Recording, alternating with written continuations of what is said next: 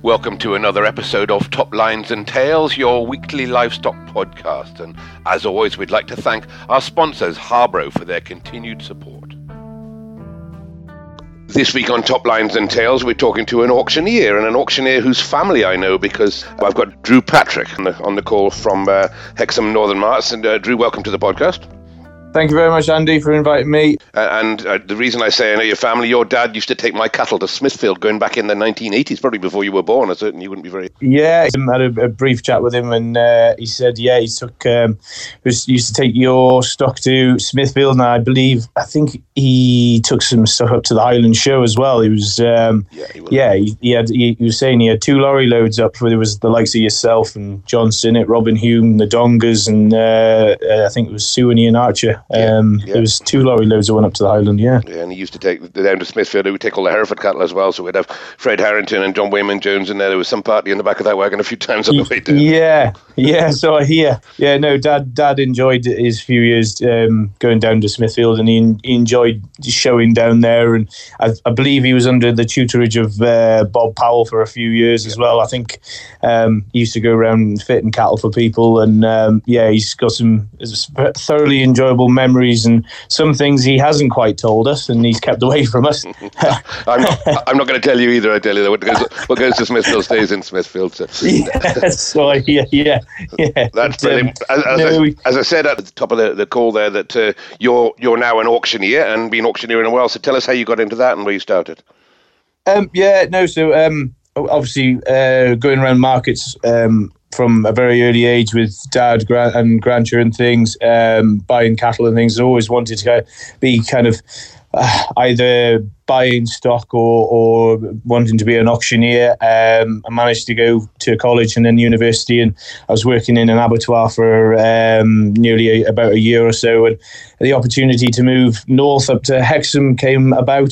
This was about 9 years ago now, and I did a bit of work experience in Northumberland in my college days. Went for the job, managed to land it, and I've been here just under 9 years now at Hexham Marts. Started here as a trainee and just worked my way through the ranks, really. Okay, well, I mean, that's great to hear. We'll go on to a bit more of your career and what you do in a second, but for youngsters going into the business, people coming into the livestock business or going from farming and deciding to get into auctioneers, I mean, is that the basic route? Does it just get your heads down and get your job done and then throw your CV out there, or is it a little bit more about who you know? Yeah, definitely. I think you've definitely got to be a little bit proactive. Go out there. There's opportunities everywhere. You've like you say, you kind of start at the bottom. You're going to be down sorting bees, sorting sheep, down on the docks, and move your way through. The best thing to do is get out there, put your CV out there, ring auctioneers, and the biggest thing is to be proactive. Firms like to see someone with a bit of ambition. A little bit of drive, and if you've got that, that's the start of it, to be honest. Okay, I guess if they take people on, then they want to take somebody on who's got ambitions to go all the way to the top, not just take somebody on who's just who's going to sit there or move on. So yeah, I can understand that. And tell us a little bit more. Then you're at Hexham and Northern Marts now. I mean, they're a big player in the North East and a company that's growing, I think. Yes, yeah, no, it's a great company. It's a very well established company. They've been here on Tyne Green for about 26, 27 years at the new market here. There used to be a couple of markets up in the top of Hexham there, and the two companies amalgamated together, and then we also have Scott's Gap Market, which we've had on this morning, which is a seasonal fat market for sheep. We opened it up in July, and that will run now till about the beginning of December, when lambs start to kind of run out in that kind of area.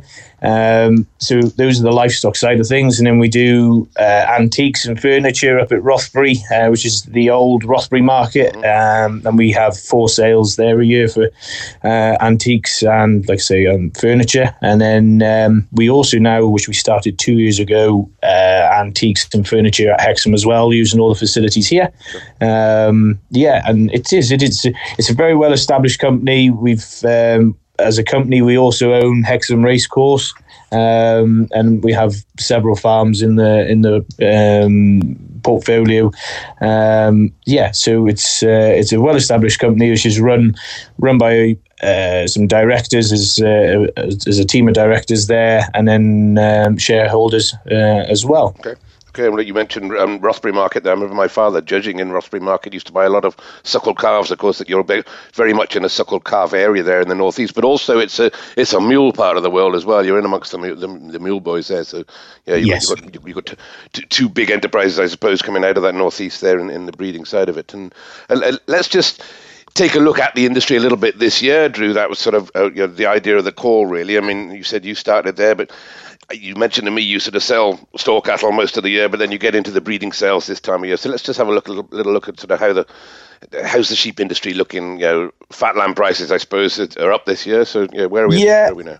Yeah. So we had a fat lamb sale here at Hexham yesterday, which is good. The fat lamb trade is good. We're in front of last year, really. Like yesterday, we'd averaged 255 pence a kilo for a sale that averaged 46 kilos, and then the same sale this time last year we were 231 pence a kilo, so we are a little bit in front, which is good. I think I'd say the lamb number is a little bit tighter this time because of the poor spring and the drought last year reduced lamb crops, and that's nationwide. It's not just up here, and that's helped things a little bit. Definitely. So it's been fairly good with the lamb trade. A little bit, it could be a little bit. We're a little bit worried for what could happen from November, December onwards. You never know what's going to happen with imports and things, especially the way things are in Australia at the moment, but. At the moment, we're riding on top of the crest of the wave, Good, and that's good to hear. I mean, lamb prices need to be up. We know that because obviously, cost of everything else is spiralling through the roof, and pro rata. I don't suppose what you just talked there, probably a 10% increase there probably isn't enough, but maybe we'll go into that in a little bit more detail as to sort of where that's going. But let's just talk about the breeding sales a little bit, and the top sales start down the south in July, really, but they start really in earnest, I think, with Kelso Ram Sale, don't they, with the commercial tops anyway? Yes, yeah. Kelso's, again, another successful year for us at Kelso. I would say the trade for tops this time, the top end were very, very good to sell. The bottom end would be probably a little bit sharper than last year, but the middle road of tops and the top end were very, very similar to last year, but the bottom end would probably be sharper. Okay. It was quite surprising because they usually say, the old thing would be saying if the fat lambs are good, the top sales are a little bit stickier because people are fairly happy with what they're breeding. But no, they've been good. Okay. Top sales have been good at Bilth, Kelso, and then Bilth as well. And you run a ring? Do you run one ring at Kelso or two? We've got two of our own rings. Chris Armstrong, colleague of mine, runs a Texel ring, Ring 5 there, and I believe this year we had about 180 odd shearlings, and I think there was 30 or 40 lambs. And then Jack Walton, my other colleague, runs the Leicester ring, and he had just over 200 Leicesters in there, and that's a society sale. And then there's part of the society sale, I should say, because LNS, Larry and Simon, run another ring as well, which is also a society sale. Okay. And then personally, I sell a few crossbred tops in a separate ring, which is a shared ring. And this year, again, for the second year, we sold some Dorpers. So last year it was the first time we sold Dorpers in Kelso, and we did it again this year. Okay, we'll have a look at the Dorpers. Just one name you mentioned there, Jack Walton, of course, is grandson of Michael Walton, isn't he? So there's another man there with a pedigree that's not been with you that long, a keen young man himself.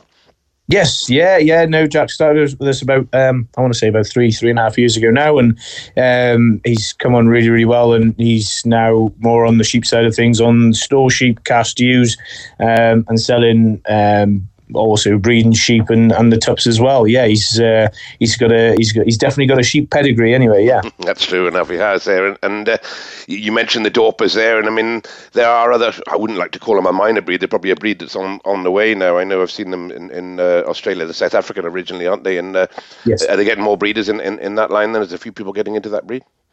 Yeah, definitely, and I think there's more people looking at them for systems such as your easy care and your more extensive sort of systems, and they kind of fit into that model.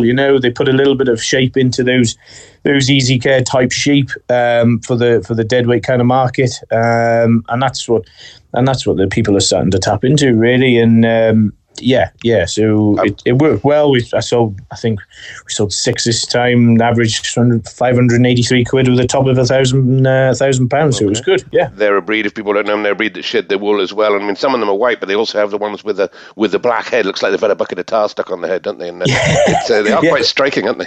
Oh, they are, yeah. It's quite good for this side of the country, the black and white, and we're in black and white sort of an area, and they've got black heads, and then the ones that we sold, they've more hair on them really. They are very, very much easy care. You don't.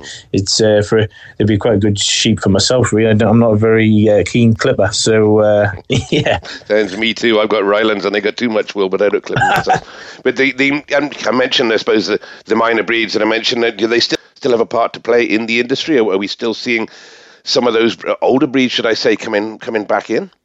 Yeah, definitely. I do think they do. There is, and that's the best thing about the British the sheep industry. Really, we breed such a wide, varied amount of sheep, and they're all for slightly different markets. And it's good we can cater for all different types of markets, and these breeds certainly do that. We are seeing more people starting to go back to your Hampshires, and using those, and They convert grass well, and they put a fair bit of easy fleshing onto them. They could put a nice cover of fat on them. And then also, possibly primitive breeds, we're seeing a few more people using like your Shetland type yows, especially for, like I say, extensive systems.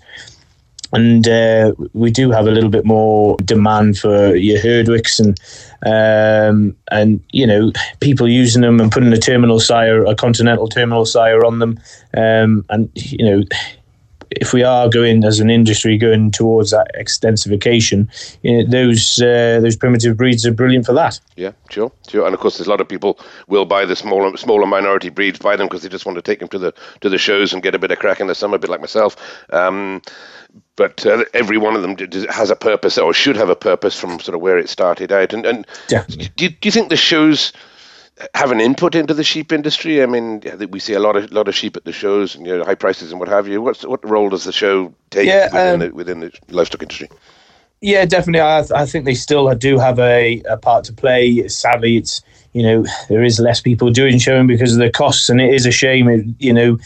But they are a massive shop window for these pedigree breeders, and you are seeing it. And I think the show circuit is becoming a little bit more commercialized, which is good, and people looking for working sheep, and that's probably the way it should go, to be fair, because I definitely do. I do think there is a place for showing, and it's just good advertisement. You see these top end breeders using shows to market the stock, and that's what it's about.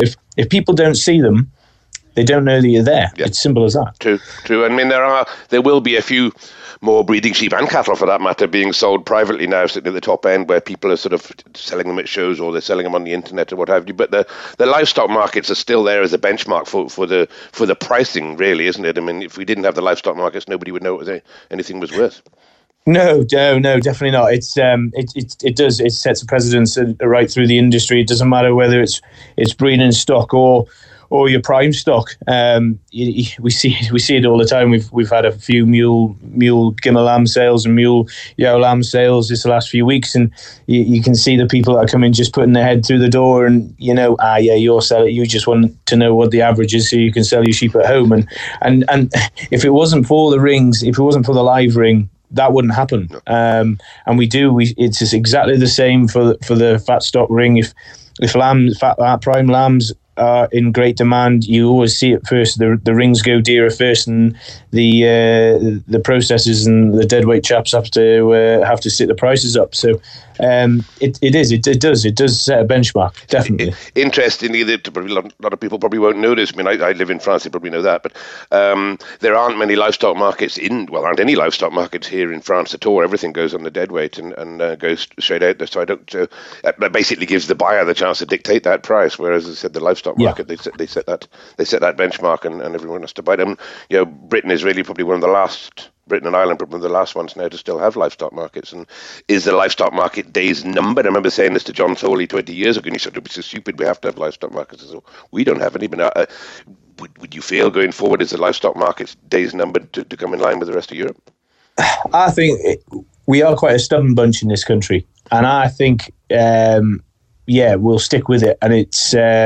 there's a great danger if people do leave them. You look at other countries. You look at the Southern Ireland, especially with their prime stock, especially their fat cattle. Southern Ireland does not have a fat cattle live auction now, okay. And they are dictated to by price by the processors. Only one processor, I think.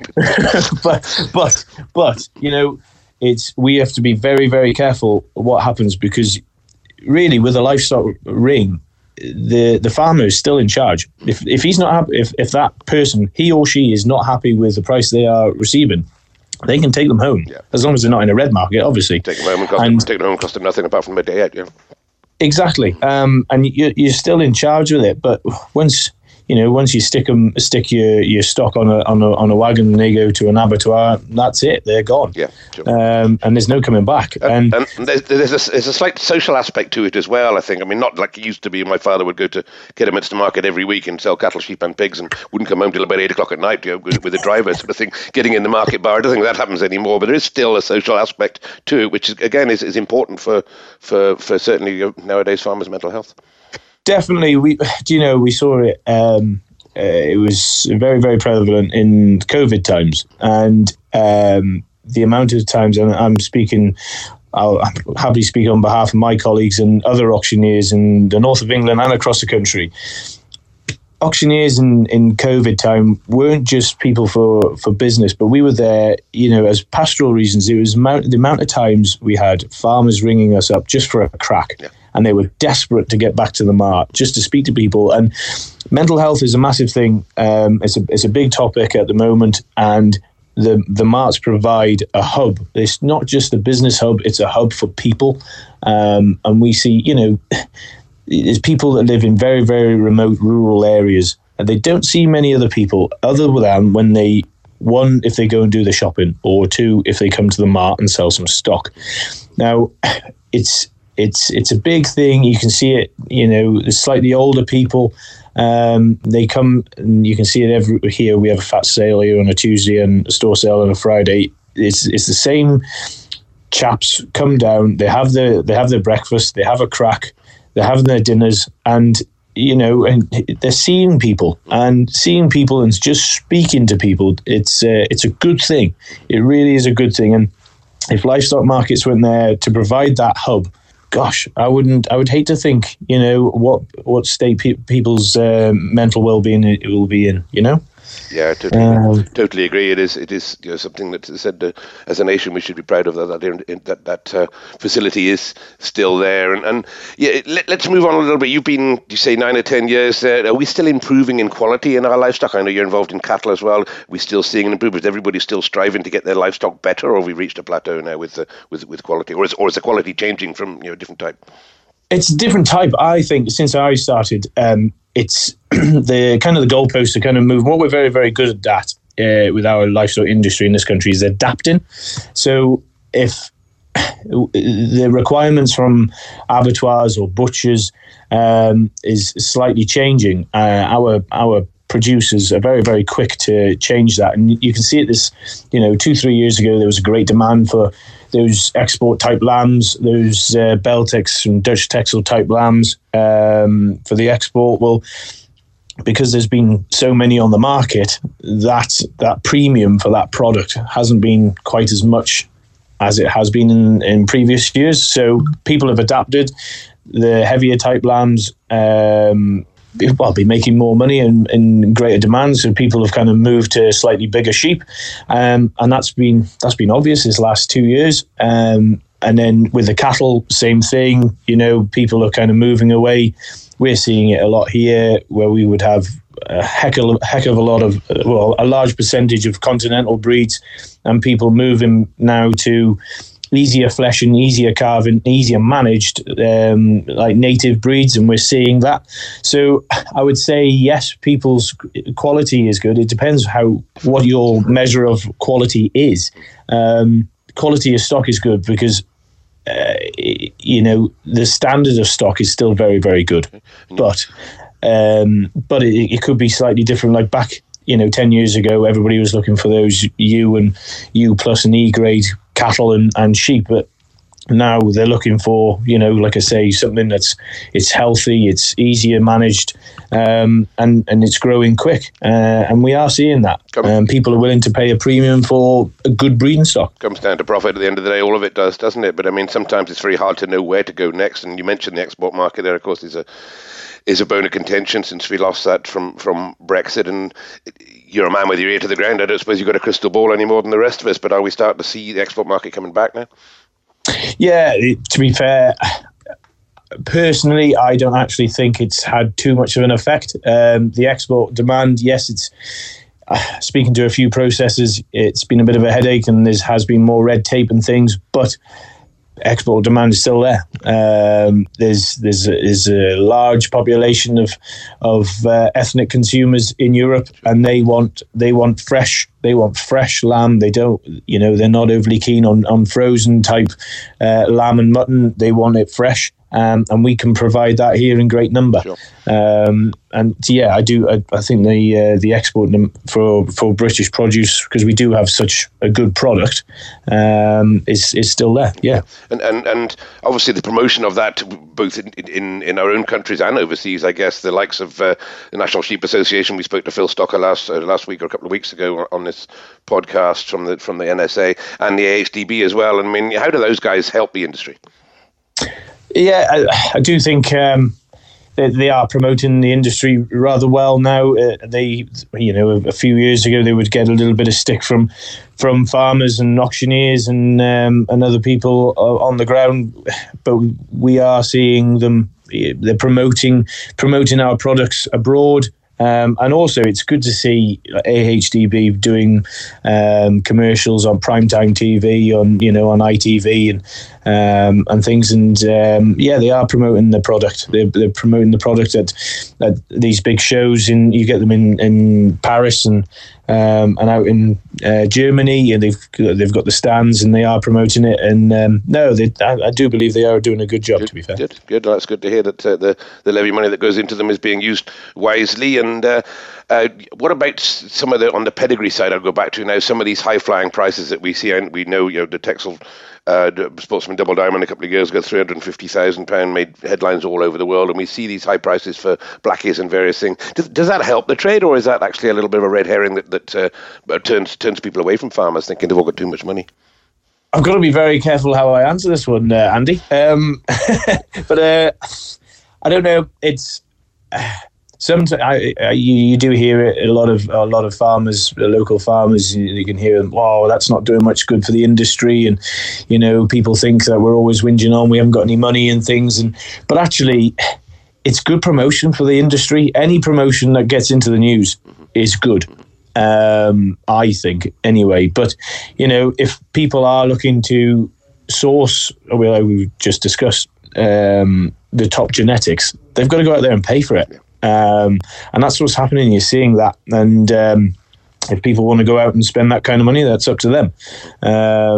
Yeah, it is. Yeah. It is a pyramid, isn't it? I mean, you're the very high-priced ones at the top, and the top genetics working its way down. I mean, you'll know in the part of the world where you are, of course, the Swaledales have been partly to grabbing some headlines with the Swaledale breed making the high prices. But I mean, that helps their cause when they've got the Blackies and the Chivets and that to contend with. They've got to keep flying their own flag. So I suppose it. Definitely. And the Swales are slightly different again because those guys, there's a very, very tight pool of genetics they can go for because. The Swales are slightly different. They, which I do believe they might be one of the only breeds. They don't actually use any AI at all. Right. So if you want to get a good tup, they've got to go out and spend a bit of money and get him. Okay. So yeah, fair enough. And while we're on the pedigrees, there, of course, the other thing that again is a topical subject from time to time is the index figures. And I mean, nowadays the MLC weight recording's been in place for 30, 40 years, and index figures originally didn't really mean much because they were just sort of local record against each other. But they've got that a lot more scientific now. Do you see a demand in that? Do you see? Let's go back to your Kelso and your Bilth ring. Do you see a demand for buyers paying more for high index figures, or is it irrelevant? Well, we saw it. I was actually speaking to someone at Bilth the other week, back about 10, 12 years ago. And actually, my father mentioned it. We was having a chat with a well-known Suffolk breeder that's no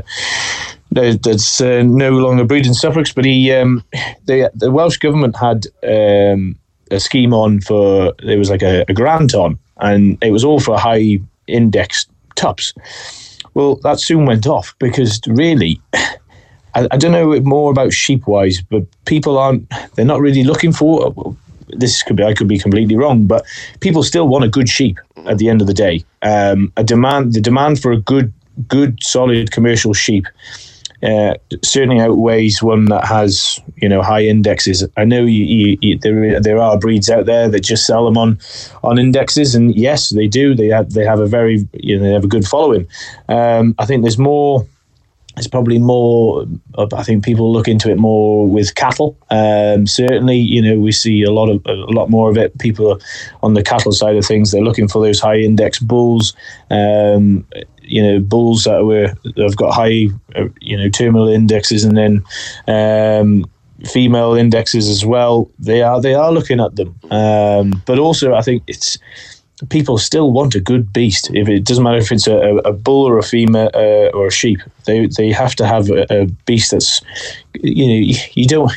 It's not all about looks, I know that, but it's got to be a good commercial beast. Somebody said to me that if the index figures were that accurate, that there would be no need for livestock markets or for shows for that matter, because you just go online and buy the ones with the highest figures. So you're right, that has to be taken into account, but you still need to see the animal. Yeah, okay. I do think that there's definitely place for them, but they have to be more accurate. And then for me personally, I do believe, speaking to farmers, they're looking for an animal that converts. It's more about feed conversion, and I think that's the way the industry should be going. It's an animal that's born easily, grows quick, converts forage, converts your concentrate as quickly as possible, because as an industry, the sheep and cattle industry, we're miles behind our competitors, and our competitors really are the pork and poultry industry. And you look how their genetics have changed in the last 40, 50 years. Well, it's totally, you can't even compare them. As sheep and cattle producers, I do think we need to be, I could be careful with how I say this, but they should be probably breeding animals that, like I say, born easily, grow quick, off feed. And conversion rates, really. You mentioned earlier on the crossbred ring, which is sort of starting to gather momentum. I know my pal Rob Patterson was selling crossbred tups in Kelsos 20, 25 years ago, and there was a demand for them then. But we are, as a nation, and I'm saying sort of Britain and Ireland as a nation, dearly hang on to and protect our pedigree genetics there. And we've had this conversation: is there a place for the crossbred tups, and will we see more of those coming on in the future? Yeah, I definitely do think there's a place for them because, to get a good crossbred tup, you need a good pedigree animal. So one has to go with the other one. And the crossbred tups, they got a lot of hybrid vigour. They go out there We're seeing it as auctioneers here. People say they're living longer, they tuck more yows. Yes, you might not quite get the consistency. The one thing that does, it's like a crossbred tup or a crossbred bull, you don't probably get the consistency through its offspring because they'll either throw one way or another sometimes, but... I differ. Well, I would beg to differ on that one. I won't beg to differ in the sheep world, but if you look at the American cattle industry now, the whole thing has gone down a hybrid route, and there are hybrids that are purebreds, if you know what I mean. And the same if you look into Africa and Australia, where they're breeding Brahmins into these things for reasons that they need to adapt to their own nation. But if you go, I suppose it's like the dog world, really. I mean, a Labradoodle still isn't recognised as a breed, but it's getting to the point now when you're breeding Labradoodles with 5 generations back and on both sides, then you have got a breed in its own right. But nobody seems to have managed to nail that crossbred tup down into something with a deeper pedigree. No, I know what you mean. It's we're seeing a lot of it now, especially with your Charlie Beltexes and your Texel Beltexes. They're very, very popular, very popular, and they do a good job. They do just to produce a good commercial fat lamb. Yeah, it definitely is a place for them, and they are becoming more popular. And it's becoming apparent both at Kelso and down there at Bilth, the high prices are increasing every year, and it's good. It's good to see. You're right. I mentioned my pal Rob Patterson, and again, Rob runs a lot of those crossbred tups there. Certainly, Charolais Beltex is a good combo, and he's got a queue of people buying those and selling them at home because maybe there isn't actually the ring for them. Although there is a crossbred ring, I suppose, as you said, at both those places. But there'll be a lot of maybe mixed mishmashes in there of what's all in that ring, I guess. Yeah, definitely. Let's move on to another controversial subject then while we're at it. You're putting me in a corner here. No, you're okay on this one, but I mean, rewilding is starting to become the buzzword now, isn't it? People buying up carbon credits, buying up the mountains and putting trees on them, what have you, and it's bringing the sheep off the hills. And I spoke to Derek Redpath last week, and he said, well, that's kind of giving the civet a little bit of an edge because they don't need the sheep quite so hardy to live up on the mountains. They can bring something that's living on lower land. So you start to see that creeping into your industry now, starting to see that affecting the business. It's a real shame. Like in our area here, two great examples today. There's two flocks at Longtown today from real hard sheep, two flocks of blacker yows, and they will live in some of the harshest environments in the Northumberland and Scottish borders, and all that hill, and that's coming down from the Carter Bar into Kielder down there, and that some of that will be some of the harshest environments around, and that's all getting rewilded. There's a lot of acres going there, and we've also got here with ourselves. We've got a flock of yows coming through next week. If that farm there's talk of that farm being rewilded. Who knows? But we are seeing it more and more, and it is a real shame because it's not just a couple of years of breeding behind these sheep. There's hundreds of years of breeding behind these sheep, and that's just gone. And we're seeing more and more of it, and where we're going. As a country, and I don't know. It's a real shame because if they're talking about rewilding, well, I'm afraid some of the experts, so-called experts, if you're taking a grazing stock, a sheep off that environment, it's not going to look like that in a couple of years' time. We're seeing it now in certain areas that the sheep numbers are depleted a fair bit in the last 5-10 years, and amazingly, in the summer, we're seeing more fires, and there's actually less wildlife about because every environment needs managed. It needs managed in a certain way, and our hills and uplands look like they do because they've been managed as they have been for the last few hundred years with sheep. And it's a great shame. It is a great shame. It all comes down to carbon, doesn't it? And we had Professor Gilliland, a very, very clever man, on the podcast a few months ago, and him saying, well, trees aren't the exact answer. I mean, I don't think anybody does know the answer. It's just about a short stopgap and people being seen to do something for the industry. But as you said, when they start losing those flocks that have been going back generations, you're never going to replace that breeding again, are you? No, it is a bit of a worry. We are worried as an industry of where's our food going to come from? We've how many more people here now compared to 10 years ago, 15, 20 years ago, and yet we're producing less food. It doesn't take a genius, We're going to go hungry before long. Unless we all go vegan, which we're not going to do. So you're right that some of that has to be turning itself around. Even then, you can't eat a tree. That's another. Well, you probably can eat a tree, I guess, but it's if you. Oh, I don't mind broccoli now and then. And it's moved from the sheep a little bit. You say you're mainly in the cattle trade and the beef trade, and we've talked about that. And are we seeing, the suckler cows are being reduced again off the hills, aren't they? And they're changing too. But the numbers of suckler cows certainly in Scotland are declining very fast. Is that reflecting in your own markets? Yeah, it's becoming very hard to just keep our numbers up, not going to lie. We've sold, we were just tallying it up the other day,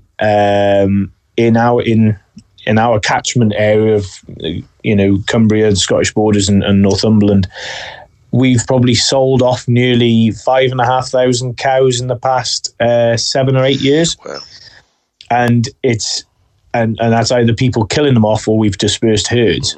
And that's a lot.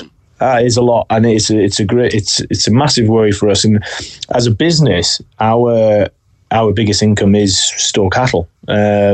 It is a big worry, to be honest. Is there something that the government can do to reverse this if they wanted to? Unless they go back, which I know they won't, because we had a meeting with one of the ministers about 18 months ago, and I asked her directly.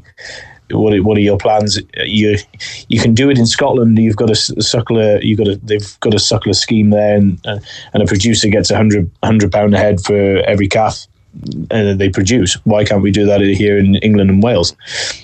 Wouldn't give me an answer, and that's the only way to do it, really. Unless we're getting more for our product, they're saying subsidies are coming off. That's all well and good, but we've got to get paid for that product. That product's going to be more. And it's a big worry for us. The cattle numbers are becoming tight, and especially suckler cows in the uplands. They're expensive, very expensive to keep. A lot of these fellas have got to bring all the straw in, all the concentrate feed in. And it's it could be costing 750, 800 quid to keep a cow a year. Well, it's becoming hard to make it financially viable. And you mentioned earlier on a bit of a swing back towards the native breeds, the likes of the Shorthorn and the Angus and the Hereford to a degree as well, and probably not in your part of the world, but and bringing the cow sizes down as well. I think you said the size of the cows. They're bringing the cow sizes. Do you get involved in pedigree sales there, Drew? Have you got pedigree sales going to? Yeah, well, it started. Because I have a fair interest in pedigree cattle myself, and for the second year I was here, tried to get a bull sale going, and that, we've now got a successful Limousin bull sale in May, and that's just run commercially. Really, it's not a society sale, but that goes on well. Other pedigree routes we don't really have that here. Our competitors have kind of have got that over in the west there, we've got a Limousin bull sale here, which is just going on well. We sell between 30 and 40 bulls there, and that goes fairly well. With the cattle breeding side of things, we're noticing it more people. We sell a lot of Angus bulls and actually Herefords and more Herefords and Shorthorns now. It's the last couple of years, people looking to keep replacements because replacement costs are going up, and people looking to breed their own, and they are turning to the native, and we're seeing that throughout the industry, really. More our Angus and Hereford numbers of store cattle have they've gone up significantly this last couple of years. You mentioned your competitors across there in the west, which we won't name names. We won't name names, but they're there. They obviously are your direct competitors, and a company that's grown very fast and taken over. Is there still an attitude from farmers to use the local mart rather than heading across to the big market or bigger market there in Carlisle? Or do you get people that are loyal, or maybe it's just quicker for them to come and use your mart rather than run the cattle over there?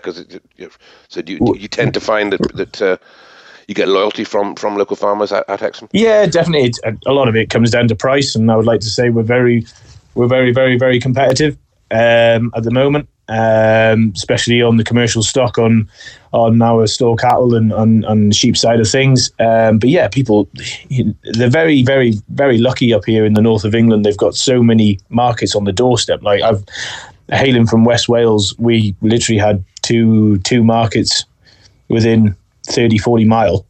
Here you could have your pick of some of the best markets in the country within 30-40 mile.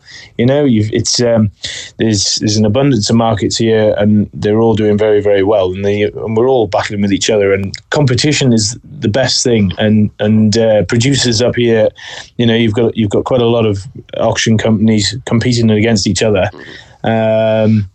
And that's good. That's good for us all. Really. Keeps you on your toes, Drew. That's what it does. It keeps you on your toes. Oh, it definitely does. On your toes and on your game. Well, I appreciate you taking the time to chat to me today. I know you auctioneers are all very busy people and a busy mart there, and we haven't quite finished the end of the breeding top sale season yet. I guess it's, you know, the Swaledales and the Blackies are still to go in the next week or two.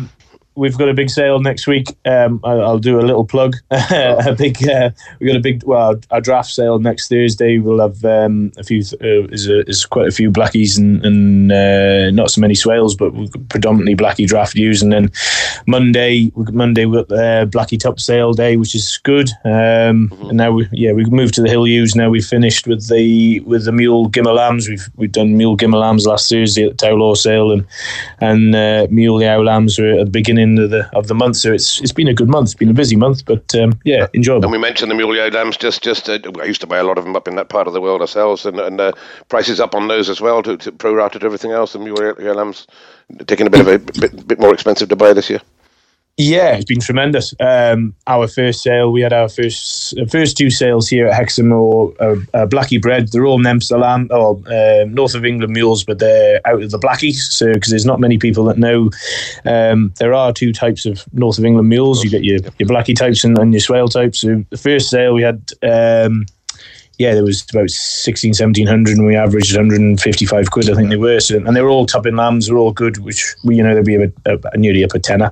And then second sale is a mixture of tupping and running lambs, and they would be 12-13 quid up in the air as well. And then last week we had the Tow Law gimmer lambs, which is out the Swale, 5,500, and they averaged 125-126, and that's from your top tupping lambs to your running lambs. And we are seeing it as an industry, people coming back to the mule. The mule gimmers this time have been in great demand. They've been tremendous. They've been, you know, couldn't believe it. We had our gimmer sale last Wednesday, 2,200 mule gimmers to average £218, which is up 30 quid on the year. My father would turn in his grave. He had to pay more than 40 for him when he used to go. We used to go there and buy truckloads of the things there. But it's all pro rata, as you said. If we're getting more for the lambs and the rest of it, well, yeah, but it's we're seeing it. There's an industry. People are coming back.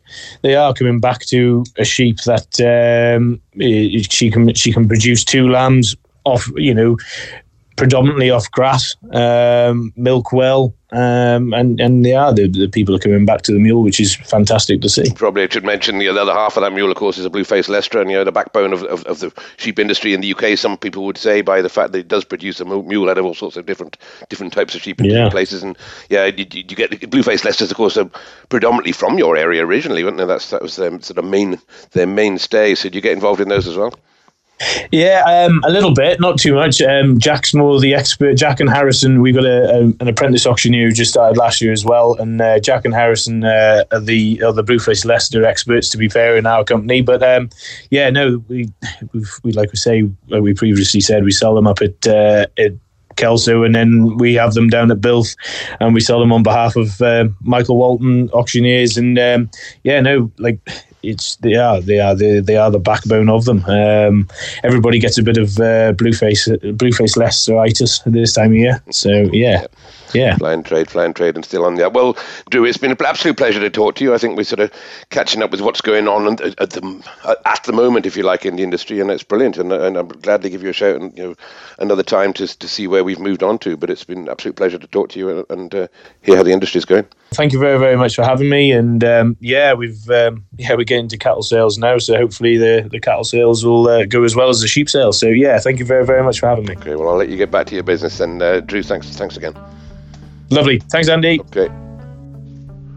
Thank you for listening to this week's episode of Top Lines and Tales, your weekly livestock podcast. And as always, we'd like to thank our sponsors, Harbro, for their continued support. And if you're thinking about how to boost fertility in your flock this autumn, why not contact Harbro, because they have offers available on feet and fertility lick buckets. And there's a great science behind these buckets. There's a great story about how nutrition at the point of conception can influence lambs for the rest of their life. So get in touch with Harbro there and see how their feet and fertility buckets can help you in your business and their other range of livestock nutrition and nutritional advice. So so get in touch with Harbro. Please find them on the internet or your local representative. And while you're there on the internet, don't forget to look up our Top Lines and Tales Facebook page and subscribe to that, and maybe subscribe to our weekly podcast as well, wherever you get your podcast from. So please just remember to click that button.